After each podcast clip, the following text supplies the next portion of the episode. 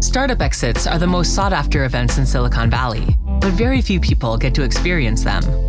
Welcome to the Startup Exits Podcast, where we chat with founders that started, ran, and sold a tech company to learn about how it all went down. This podcast is brought to you by Startup Soft.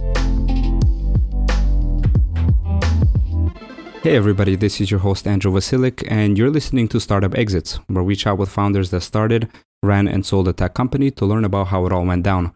And today I'm joined by Josh Hix, who is a co founder of Plated. Welcome to the show, Josh. Thank you. Thanks for having me. Plated is a meal kit service company. It is one of the biggest and one of the best in the game. Uh, just after five years of being in business, the company was acquired by Albertsons uh, for somewhere around $300 million.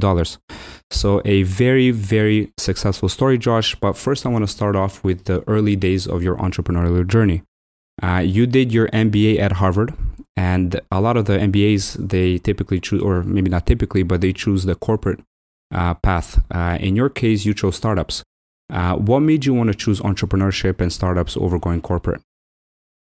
Well, first off, thanks for the kind words, Andrew. And you know, it's uh, it's good that you start with early experiences because you know I like to tell people, mostly seriously, that you know, plated was uh, was I think the standard sort of you know 15 year overnight success, um, at least in in the sense that I started uh, kind of working in and around startups uh, in college.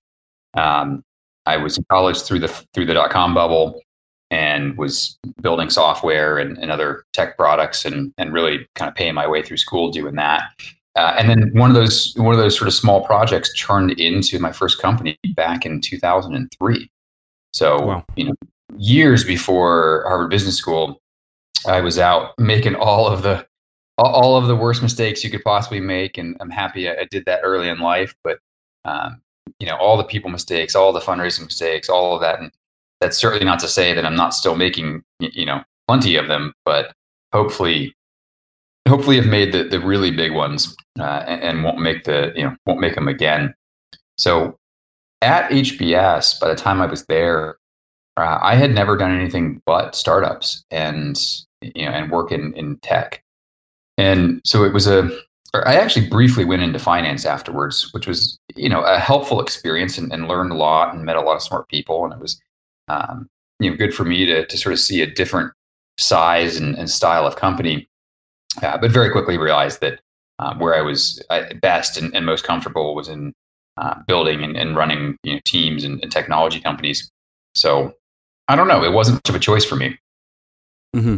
So it looks like you got started with startups way before uh, you went into business school.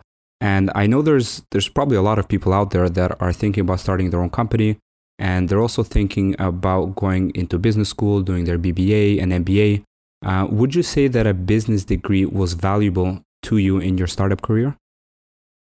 I would say the business degree is is fine. It's it's you know it's a piece of paper, uh, the, the, experience uh, and meeting all the people, and it's somewhat of a truism, but the, it's the network. That's what you get from an MBA. It, it was mm-hmm. all the really smart people I met, and I certainly don't mean just you know being able to call people working at you know investment firms or, or, or what have you when you needed help or, or capital. I mean just the, the life experience of having met a much broader set of people. You know, my, my experience pre MBA was uh, Georgia Tech, which was a phenomenal engineering education, but you know was only one experience and was heavily, heavily technology. Um, and then living in mostly small cities. So you know, business school exposed me um, and an international crowd that I had never really had any real exposure to. Uh, and, the, and the life lessons contained in there were invaluable for me.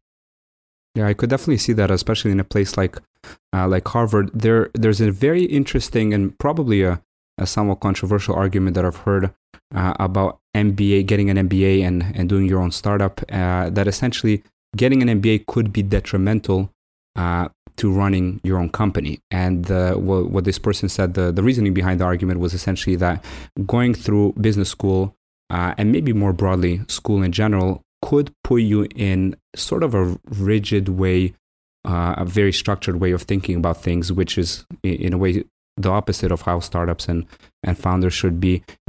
Obviously, business school, as you mentioned, has worked out incredibly well for you. You met your co founder, Nick, at Harvard. Uh, but do you think there's any merit to this argument? No. I think any overly broad statements are, you know, kind of fall down. The idea that business school would, would be great for everybody is equally as silly. Yeah. Uh, I think the idea that categorically going to business school or, or law school or, or engineering school or anything else for that matter um, would be you know categorically good or bad I, I, think is is just sort of a shallow thought. Um, you know I think that there are lots of different cuts of the data. Um, certainly some of the research around you know, startup formation suggests that a lot of the most valuable companies get started by people later in their career yeah. uh, you know 30s and 40s um, you know, and, and I would be hard pressed to to to disagree with you know if you if you spend 20 years of your your adult life in in corporate America, you know, you're there, there's a level of structure being introduced to your thinking through that as well. So I don't know. I, I think nothing's for everybody. I think you got to figure it out uh, and understand, you know, sort of what you want out of you know any experience, business school in this case, uh, and just decide. But I certainly don't think it's categorically bad. And, and at least, you know, for me, it was great. Yeah, yeah, and I definitely agree with what you said about you know successful entrepreneurship being typically people that are um, in like in their 40s and 30s.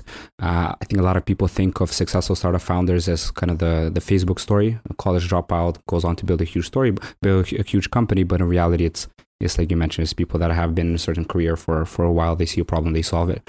Um, well, after you finished your your MBA, right. I mean, there's more people later, but I think that's part of the fun here. Is you know there are patterns probably, but uh, if it were if it were easy to reduce to a formula, then you know VCs wouldn't be needed. Exactly. Um, so after you did your MBA, uh, you uh, obviously started Plated, huge company, everybody knows about it. But what I was uh, was very interesting for me is before you started Plated, uh, you started a company called Plus Screen. Uh, it's a mobile app platform which was acquired in the first year of being in business. Uh, how did that happen? So Plus Screen was really more of a product than a business. We hadn't gotten to to building the business part. So a good friend of mine uh, and I started a good one of my best friends from college, and I got together.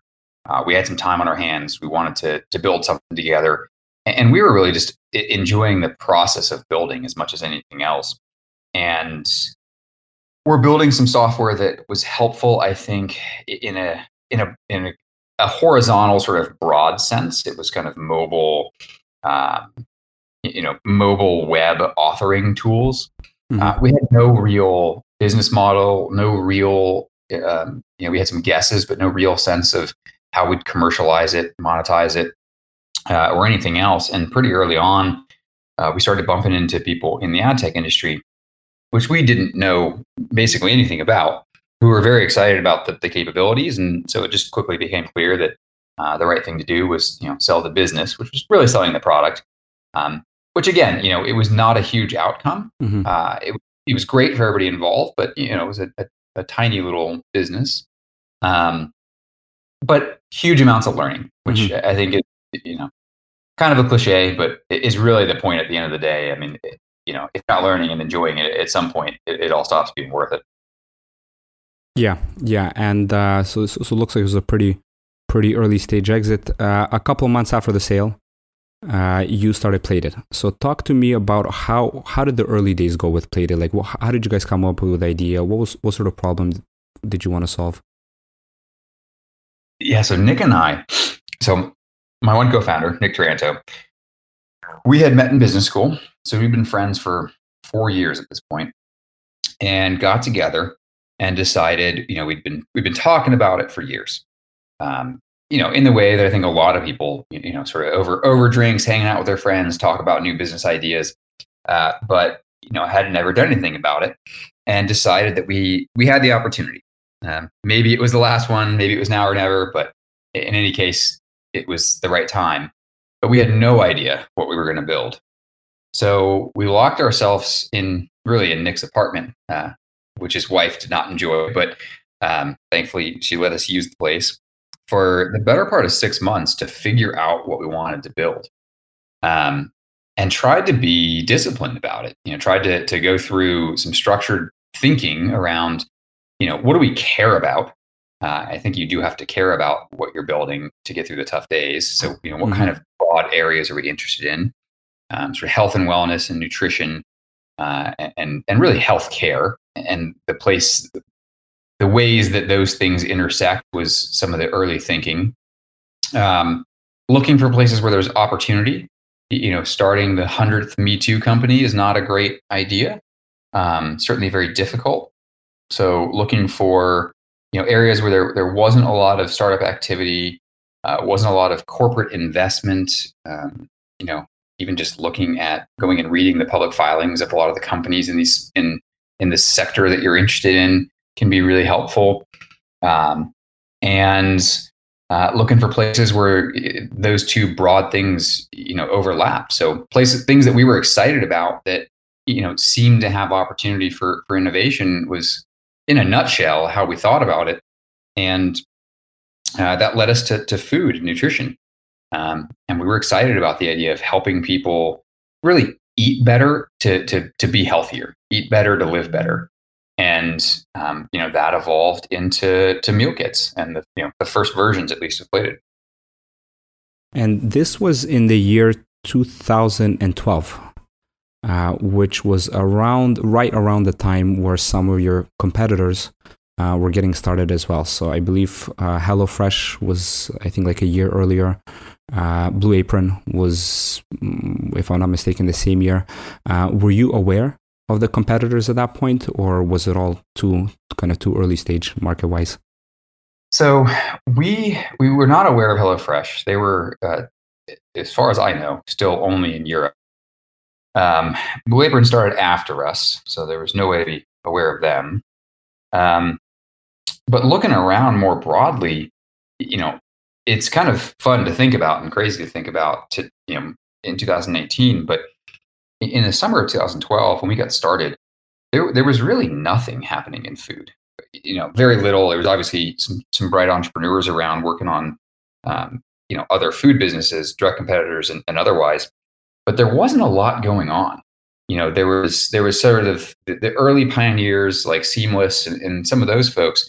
Um, but you know, everything that's happening today, whether it's alternative proteins or you know all the delivery platforms or you know meal replacements there's there, there's so much happening today. I mean the you know bowery farms and the and the indoor farming there's a lot happening in food which is really exciting but virtually none of that was happening back then um, which you know kind of made it an, uh, a relatively easy decision um, you know the lack of of you know innovation and competition uh, you know, kind of a, I think a reasonable way to think about it is that there were no conferences named after it, right? There were no food tech conferences. I'm pretty sure that label hadn't been, you know, invented or applied to anything yet, uh, which I've always thought is a, a, reasonable way to think about it. Um, mm-hmm. So that was where we are, and, and and we got excited enough to to take the leap. How do you look at competition in general? Uh, I mean, there's there's kind of some people on one side uh, that say that competition is good uh, in a sense that one it validates your idea. Two there's a lot of things that you can uh, you can learn from your competitors. And then on the other very extreme side is uh, maybe not very extreme but on the other side uh, there's there's other people that would say that compet- start things where there are no competitors or create your own markets your own in- your own industries.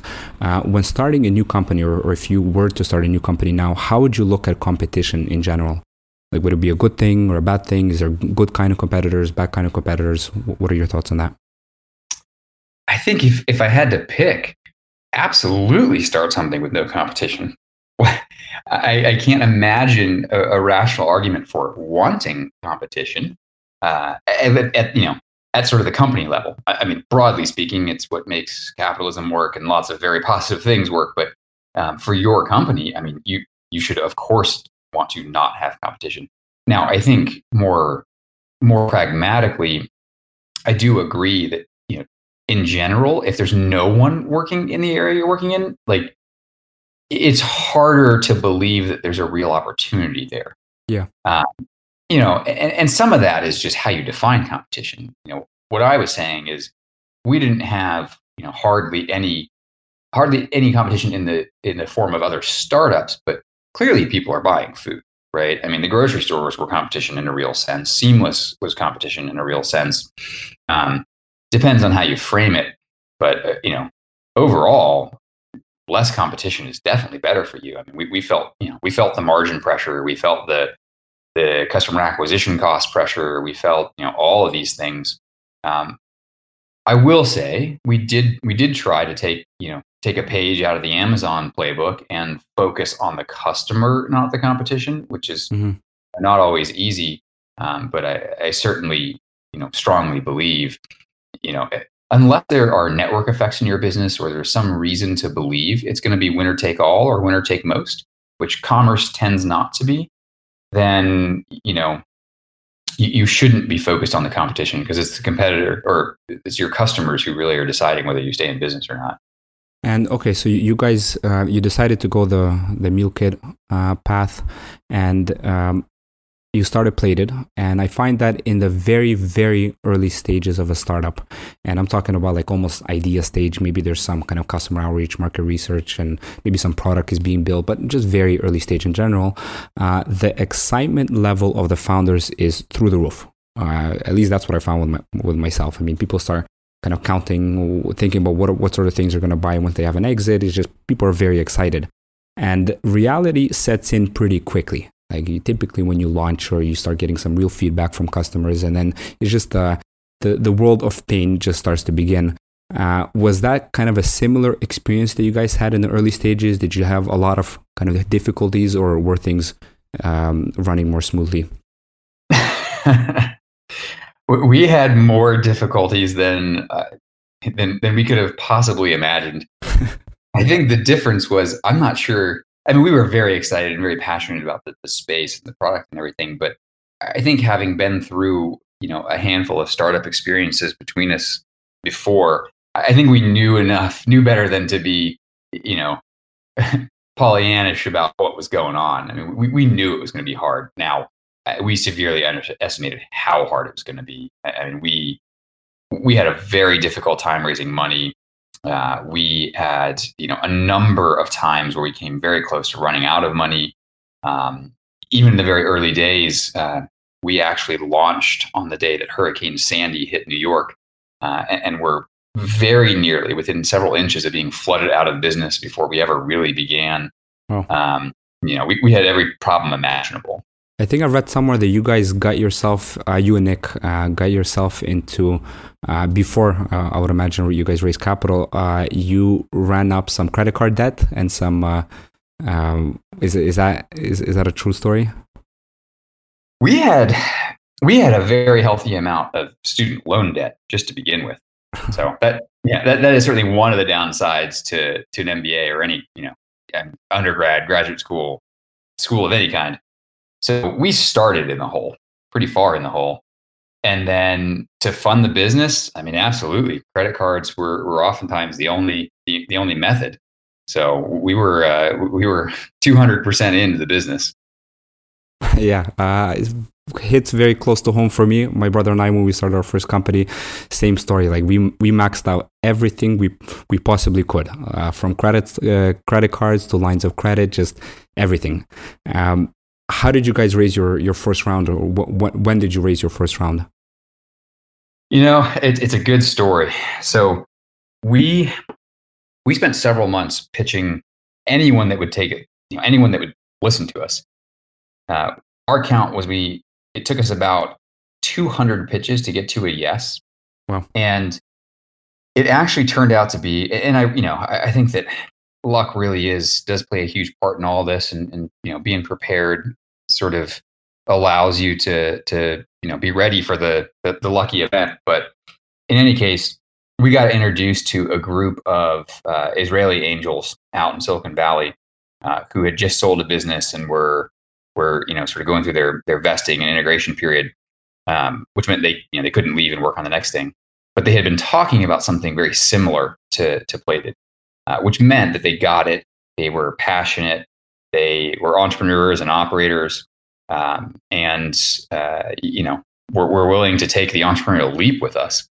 So after, you know, months and months of day in and day out, just having doors slammed in our faces, uh, we, we finally met these guys and they very quickly said yes. On the topic of raising capital, uh, the company, or you went through Shark Tank uh, two years after getting started in 2014. Uh, what was the main motivation behind going through Shark Tank? Well, I think there's uh, probably obvious, but there's there's two things you get out of it, uh, other than just a lot of fun. I mean, it was just you know a fun fun life experience. to Go out and, and sort of do the TV thing, and you know meet a bunch of interesting people, the other entrepreneurs and the sharks. Uh, that was all worth doing. You know, even if we got no money and even if it were never aired. But the two main reasons, I think, are you raise capital and there's a whole bunch of PR. And you know, for, for those two things, it's it's very very worth it. You know, it's um, there's something like 11 million households that watch it, and it's you know it's very high profile, and you know, the sort of advertising value is is very high. And then you know, clearly, uh, every one of the sharks has you know a pretty big balance sheet and is investing and um, if you you know find the right person can be very helpful also yeah yeah and uh, you guys i believe got an offer from mark cuban and then that fell through but uh, sometime later uh, you eventually accepted capital from kevin o'reilly uh, which kevin o'leary but yes Yes, sorry. Uh, mm-hmm. If I'm not mistaken, he made back like over a thousand percent, I think, on the investment. So uh, I think it was a pretty positive outcome for both the Sharks as, as well as the founders. Um, besides PR, uh, so like, you mentioned, you got a lot of PR from Shark Tank. Uh, how did you structure, and this may be kind of a, a too big of a question, uh, but how did you structure marketing uh, for your company, which is which is a direct consumer company. I know you wrote a, a blog post about um, unit economics and CAC and uh, lifetime value. Uh, t- talk to me at a high level, at least. How was marketing set up for for Plated? Well, we always thought that it was best to have it in house, so we, we built the team in house. We had some agency partners and and you know worked with a number of different people over the years, but by and large thought that it was a, a, competitive advantage and a core part of the business. So we built the team internally, and you know had a fairly traditional team structure. Uh, a handful of you know digital marketing folks, handful of brand marketing folks, uh, and then some offline people, you know, running TV and, out of home and such. Um, and we just tried to be as data driven as we could be. I'm I'm sure we got that wrong sometimes, and, and, it's not exactly an original thought, but I think the you know the the sort of magic is in the execution uh, and just tried to tried to do as much you know testing as learning testing and learning as we could um, to figure out you know who the best customers were and, and how we could best reach them and, and those things you know evolve and, and move over time especially on the, the channel front um, I, you know the way we used to describe it to investors was i think buy if if you if if you had come into our office in those years you know buying media running ads looked an awful lot like a trading desk at a hedge fund. Mm-hmm. Uh, it, it, was all just metrics and you know and the, the, the brand folks had built the creative and were making sure that everything was you know going to be resonant with the customer. But when it came time to actually you know do the ad buys, like it was highly quantitative. Yeah. Um, yeah, and I, I, think you touched on it in, in your article uh, that um, like paid ads, Facebook, Instagram, all that. It's it's great. I mean, it's, it's pretty easy to scale up, but as as time goes on, it, it becomes less and less effective. It becomes more and more expensive. So it's important to have a um, a balanced and a and a, a strategy with multiple channels. Uh, let's switch gears to the acquisition. So five years uh, after the company was started in in 2017, uh, you guys got acquired by Albertsons. Uh, it was a $300 million deal reported. Uh, and what was fascinating to me is that you mentioned it was a 90 day, so a three month long process, which uh, is very short from, um, from what, what it typically takes. How come so fast? Yeah, it's, it's a good question. And I think the answer is similar to, you know, to, to a different question that people ask, which is, you know, how, how did how did you build and sell the company so fast? Um, and, and, you know, the answer to that is is what we started with, which is in a lot of ways it took 15 years to get to a place where you know I, you know, Nick and I, but certainly just speaking for myself, um, you know, had had enough experience to, to build a big business. Um, and I think it's a similar thought here. You know, it was 90 days, but we had been getting to know, you know, all of the major grocery companies and grocery execs for probably four years. I think in the second year, you know, we started um, just, you know, regularly making sure that we were getting to know and, and, and spending some amount of time with, you know, anybody that would be relevant. Um, you know, really because we were trying to, to distribute our product through their stores. You know, we, we, we always thought that selling meal kits through the grocery stores would be important. Um, you know, there just wasn't, we could never sort of negotiate the right deal. Uh, it's a, yeah. Know, it's a tough industry. Um, historically, it's not been, you know, that fast moving. Um, and so, you know, it was kind of a very slow business development process. Um, but in the summer of 2017, I think when Amazon bought Whole Foods, there was more urgency in the industry than there had been, you know, maybe ever, certainly a long time.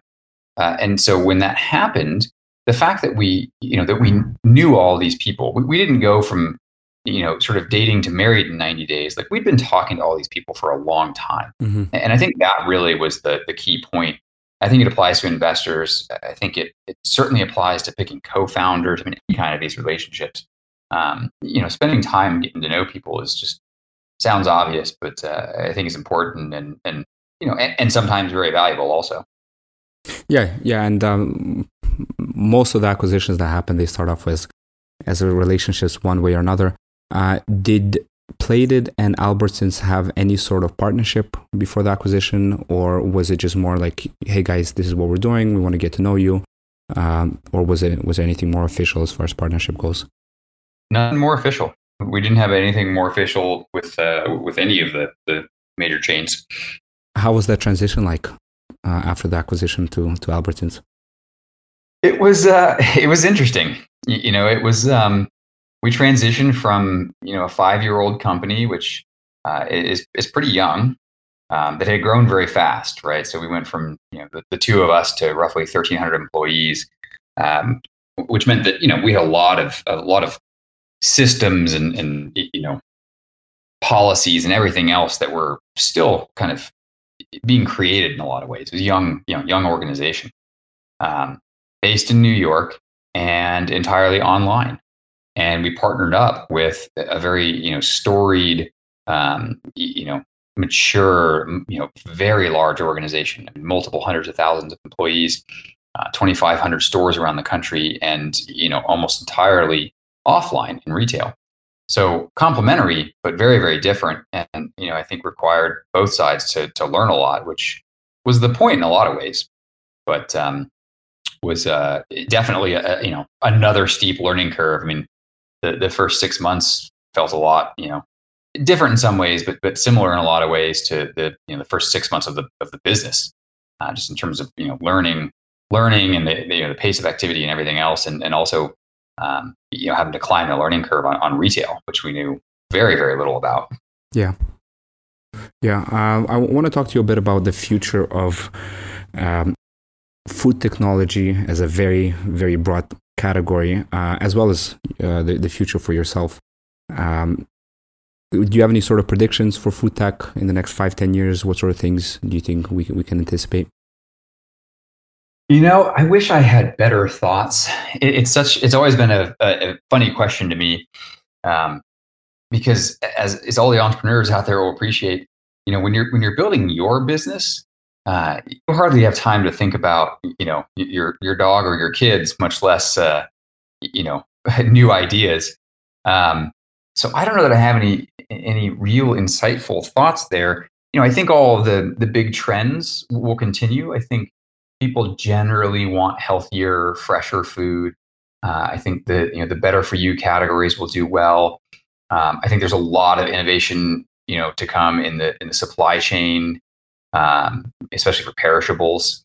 Um, although you know the, the, how exactly that'll play out, I I don't know. Um, so you know it's it's a it's a tremendous industry. I, I think you know it, it, has a lot of problems in a lot of ways. Um, you know, both from a business standpoint. I mean, a lot of the you know a lot of food is relatively low margin and challenging. Um, you know, it's also starting to become somewhat of a public health crisis in terms of um, you know weight and diabetes and metabolic problems and everything else that you know sort of poor nutrition is is you know the effects that poor nutrition is having on the country. Um, healthcare costs are obviously you know, wildly out of control. Uh, so I think there's you know probably some interesting things in the more functional food kind of area, uh, but none of that's particularly original. Mm-hmm. Uh, and you you mentioned this, which uh, the, the, the supply chain for perishables uh, for perishables. Sorry, um, that's something that I always found very fascinating. Uh, supply chain, distribution, logistics of perishable items. Uh, how does that happen? Like, how, how did you guys take care of that at Plated? We we were using a, a, you know a very large pre-existing network of suppliers, and then trying to partner with them to to you know change things in the way we needed them to be changed. So there's obviously you know a huge network of logistics and suppliers and everything else out there. I mean, you know, every restaurant plugs into this network. Um, we were the same. You know, we started out looking effectively like a restaurant to you know the various produce suppliers, meat suppliers, et cetera. Um, and uh, just you know over time, partially because we were figuring it out too, but had to you know to work to partner with them to do things like portioning and uh, transparency of sourcing and you know other other attributes that we wanted out of the product. Uh, but you know, it's a it's a huge industry. We're, we're all eating, you know, several times a day. Yeah. Um, it's just, uh, it's not the most efficient. There's a lot of waste, um, you know, and a lot of systems that are still offline or relatively offline, done on you know spreadsheets or, or clipboards. Um, you know, but there's there's also a lot that's been happening over the last few years that uh, you know I, I don't I don't I don't even think I'm particularly current on. Mm-hmm. Uh, on on the topic of the future of food tech, uh, what's maybe a, different way of looking at it is what sort of big barriers uh, that are uh, in the industry now uh, that need to be overcome before we see any sort of maybe radical change or radical innovation? Oh, that's a good question. I might say distribution. You know, I think it's I think it's as hard as it's ever been to build a big audience of, of consumers. So even if you have the best product in the world, uh, building building an audience and, and building a business is uh, is tough. D- distribution from a, like a marketing perspective or from a logistics? From a marketing perspective. Okay, got it. Um, as as far as yourself, uh, the the future of Josh Hix, um, mm-hmm. do you see yourself starting a new company in the future? Do you want to kind of lay low for for a little while? Plan is to start another company. Uh, it's what I uh, it's what I enjoy the most, and there's certainly lots of big problems left to work on. Um, but what that is and when, I I don't know. Do you have any plans of going back into into food, or maybe start something a little bit different? Or is it still know, all up in the air? It's all up in the air. You know, I, I, like the, I, I like food, uh, both as a business and as a just as a consumer. I like uh, I like markets that you know are, are big and impactful for people. Um, but that's you know those are pretty broad statements, and um, we'll see. We'll see. It it needs to be the right opportunity, um, both meaning that it's something I am passionate about and uh, feel like I can uh, build a successful business in, but also you know a, a big enough opportunity. Um, so we'll see. There's a lot of work to do. Yeah, yeah, and uh, you've got two successful companies under your belt, and we hope to see another success story in the future. Uh, thanks a lot, Josh, for being on the show. Uh, it was a pleasure. Yeah, well, I appreciate that. Thanks for listening. If you enjoyed this episode, subscribe and share it with your friends. Also, tag a founder you'd like to see on the show. This podcast is brought to you by Startup Soft. To learn more, visit startupsoft.org